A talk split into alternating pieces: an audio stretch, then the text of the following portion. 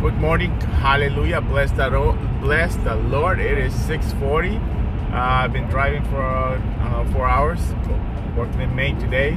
It's only like a five and a half hour drive or so. God bless you. Have a wonderful day. I want to encourage you today. Listen, you have to read your Bible. You have to pray. If you want further deliverance, fasting be awesome. It'll help you get delivered. Have to destroy the flesh. Deliverance. The more you destroy the flesh, the more deliverance you will get. Obviously, you guys speak truth over yourself, knowing who you are in Christ. I encourage you with a verse today, James 1 5, and this is what it says If you need wisdom, bang, ask our generous God, and He will give it to you. He will not rebuke you for asking. So if you need to know what to do, if you need the wisdom, just ask the Lord. Ask Him, and He'll tell you. Uh, we're praying at 7 o'clock tonight. Tonight's the only night at 7. Every other night is at 6. And I want to encourage you, don't forget, uh, Bible study. God bless you tomorrow. Have a wonderful day, and I am praying for you. Somebody's praying for you. Somebody's praying for you. If you want to learn some more, let us know.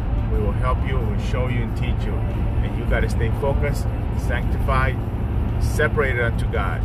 No mess. God bless you. Stay focused, and I will see you soon. Be praying for you.